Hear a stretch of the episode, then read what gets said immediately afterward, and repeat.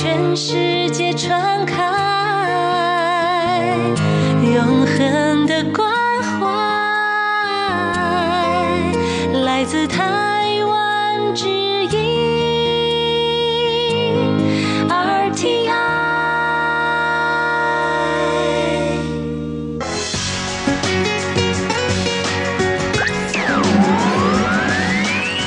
Quý vị đang đón nghe chương trình Việt ngữ Đài RTI truyền thanh từ Đài Loan. Mời các bạn theo dõi tiết mục Cẩm nang sức khỏe do Tố Kim thực hiện. Tiết mục Cẩm nang sức khỏe sẽ cung cấp những thông tin về sức khỏe cho các bạn tham khảo, chăm sóc tốt sức khỏe mình. Hello, tôi Kim xin kính chào các bạn. Hoan nghênh các bạn đã đến với chung một cẩm nang sức khỏe ngày hôm nay. Các bạn thân mến, hiện nay thì thời tiết đã trở lạnh rồi ha. À, cuối mùa thu, đầu mùa đông rồi. Mà như chúng ta biết ha thì khi mà thời tiết trở lạnh á, thì sức khỏe của con người hay bị ảnh hưởng tại vì sức đề kháng của chúng ta sẽ bị suy giảm, nhất là trẻ em và người cao tuổi. Và trong một hôm nay thì à, Tố Kim xin chia sẻ với các bạn về cách làm thế nào để tránh cho trẻ bị ngạt mũi mỗi khi trời lạnh. Đây là một vấn đề mà Tố Kim tin chắc rằng à, các bậc cha mẹ rất là đau đầu mỗi khi mùa đông đến. Và sau đây Tố Kim xin mời các bạn cùng đón nghe nội dung chi tiết của chương mục cẩm nang sức khỏe ngày hôm nay nhé.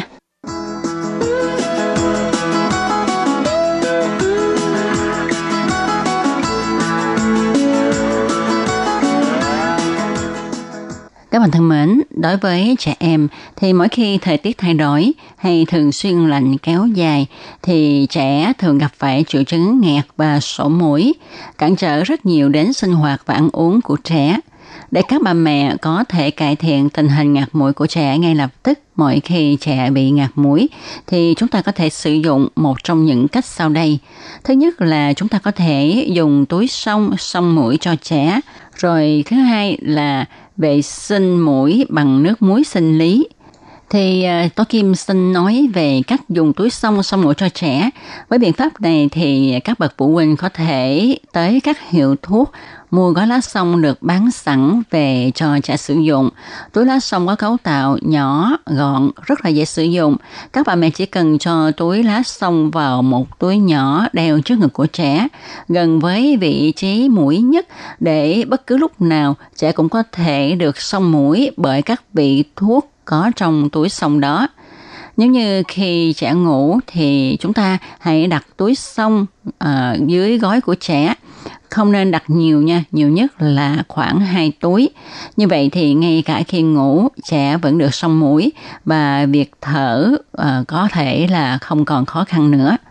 Rồi nếu mà chúng ta không có dịp hay là ở nơi bạn ở không có nơi bán túi lá xong để mà xong mũi thì chúng ta có thể tự làm bằng cách dùng hành lá nha. Các bạn có biết không, vì hành lá có vị cay, tính ôn, đầu trắng của hành có tác dụng làm ra mồ hôi, khử tán hàn khí, giải độc. Ta có thể dùng hành lá để phòng chống cảm mạo thương hàn, hoặc là những ai bị à, sợ lạnh, à, phát lạnh, à, phát nhiệt, đau đầu, ngạt mũi, chảy mũi, tiêu chảy, đau bụng vân vân. Hành lá có công năng làm phát mồ hôi, hành khí, thông kinh mạch và tiêu độc giảm sưng, Chúng ta có thể dùng hành lá để điều trị cảm mạo, phong hàn, đau đầu ngạt mũi, sưng đau, bị thương do té hay là bị đánh. Cách làm là chúng ta có thể tận dụng lá hành già đem nấu nước để mà xông mũi hay là chúng ta lấy lá hành đã nấu còn ấm ấm đắp lên sống mũi thì có thể làm giảm bớt chứng nghẹt mũi. Ngoài ra chúng ta có thể dùng hành lá để làm bao giữ ấm bằng cách là chúng ta dùng muối xào hành cho hành khô đi. Sau đó thì cho vào bao vải, đợi cho độ nóng của hành giảm bớt rồi ta đắp lên rốn sẽ làm cho cơ thể ấm lên.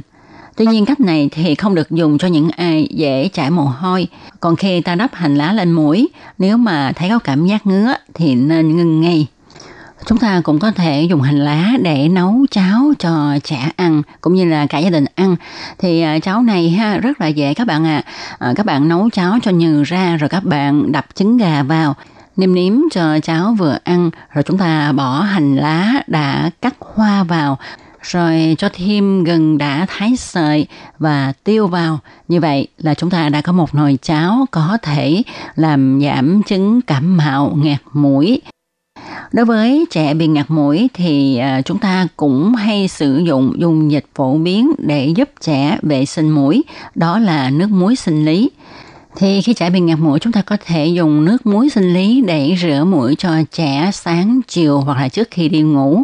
Ngoài ra, khi mà trẻ bị ngạt mũi ha ờ, khi trẻ đi ngủ thì chúng ta có thể dùng dầu bạc hà để mà sức xung quanh gói của trẻ, giúp cho cái hơi bạc hà nó xông vào mũi trẻ, khiến cho mũi của trẻ thông, trẻ dễ ngủ hơn. Ngoài ra, để cho trẻ có thể dễ thở hơn khi ngạt mũi thì khi đi ngủ chúng ta nên để cho trẻ nằm với cái gói cao hơn bình thường. À, khi trẻ ngủ thì chúng ta có thể dùng mu hay bàn tay xoa lên hai cánh mũi của trẻ để hai cánh mũi của trẻ nó nóng lên ha. Như vậy sẽ giúp cho mũi của trẻ thông thoáng, không có bị ngạt nữa. Trẻ sẽ dễ ngủ hơn vì trẻ thở dễ hơn. Như chúng ta biết, một trong những nguyên do làm cho trẻ bị nghẹt mũi đó là do không khí lạnh gây nên. Vì khi lạnh thì mạch máu trong đường hô hấp của chúng ta bị co lại, việc cung cấp máu sẽ giảm đi, sức đề kháng của một bộ phận nào đó trong cơ thể sẽ hạ xuống, khiến cho vi trùng dễ xâm nhập vào cơ thể. Và như vậy thì dễ bị cảm ha, và cảm thì dễ bị nghẹt mũi. À, đó, cho nên chúng ta phải tránh không để cho bị lạnh.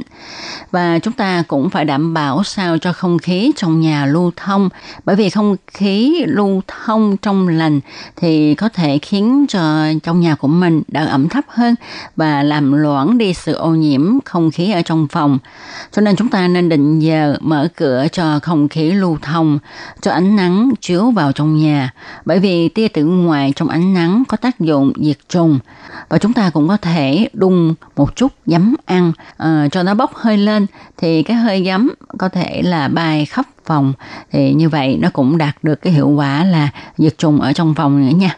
Ngoài ra, để tránh cho cơ thể bị nhiễm lạnh, cảm mạo mà gây nghẹt mũi thì chúng ta cũng phải à, bổ sung dinh dưỡng đầy đủ bằng cách là ăn uống quân bình, đầy đủ chất bổ dưỡng nhằm tăng sức đề kháng của cơ thể thì chúng ta sẽ tránh được chứng ngạt mũi khó chịu.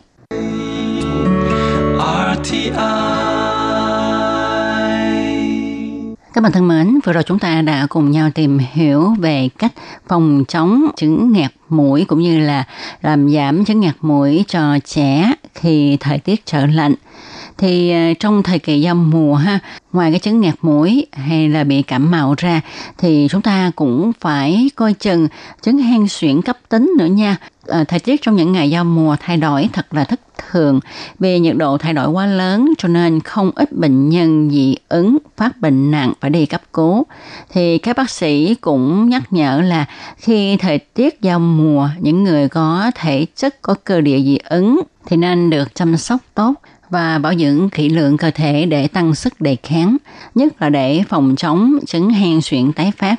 Rồi đối với những bệnh nhân bị hen suyễn, sau khi mà à, cơn hen suyễn tái phát mà chúng ta đã lấy thuốc giãn phế quản về sử dụng mà không thấy bớt thì nên nhanh chóng đến bệnh viện để khám lại, à, nếu không sẽ nguy hiểm đến tính mạng đó.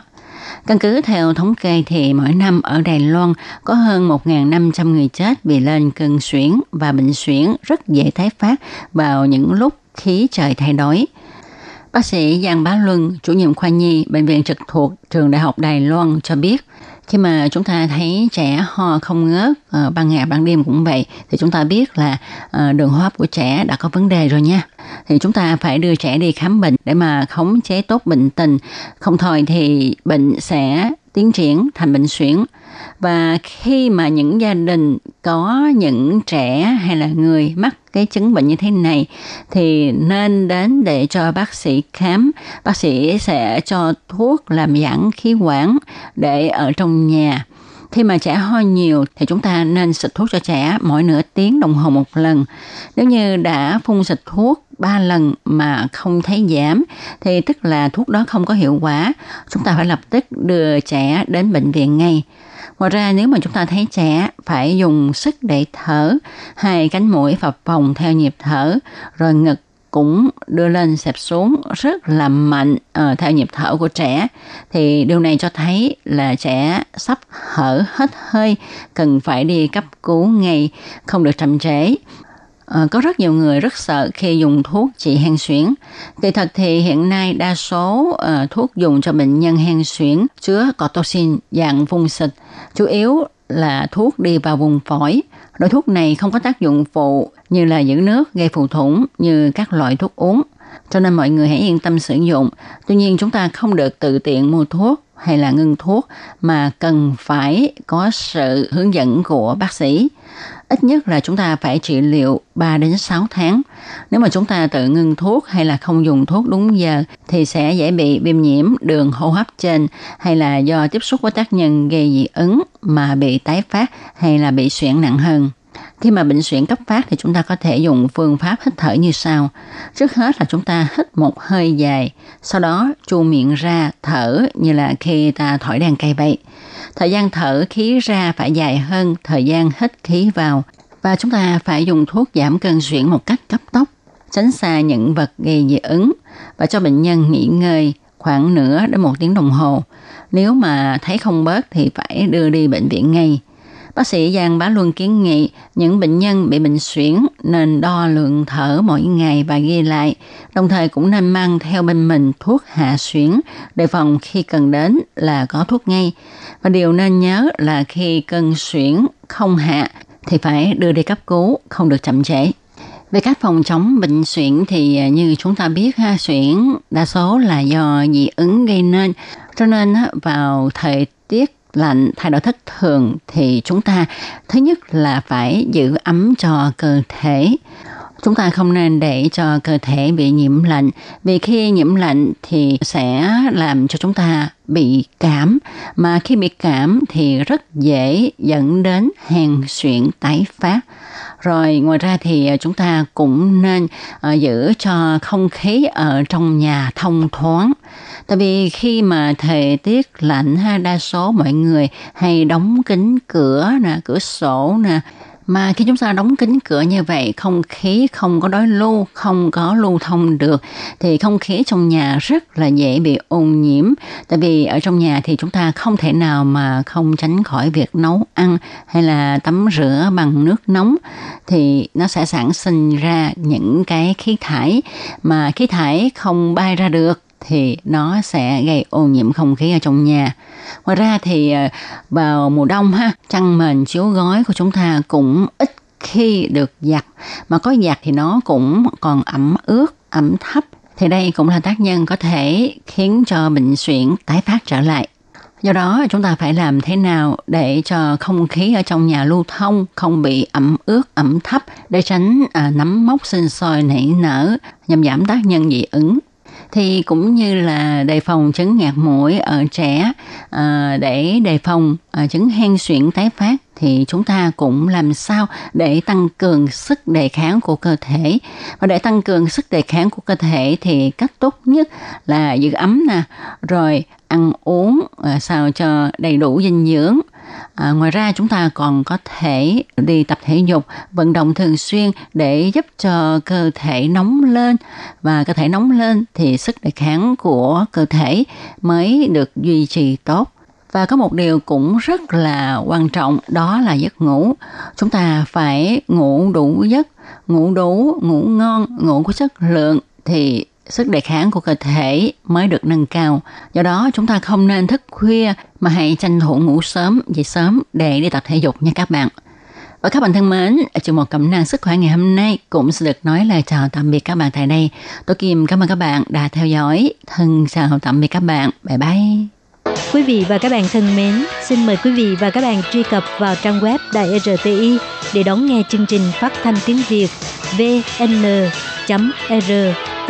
vn.rti.org.tvk và cũng có thể truy cập FB fanpage của Ban Việt ngữ RTI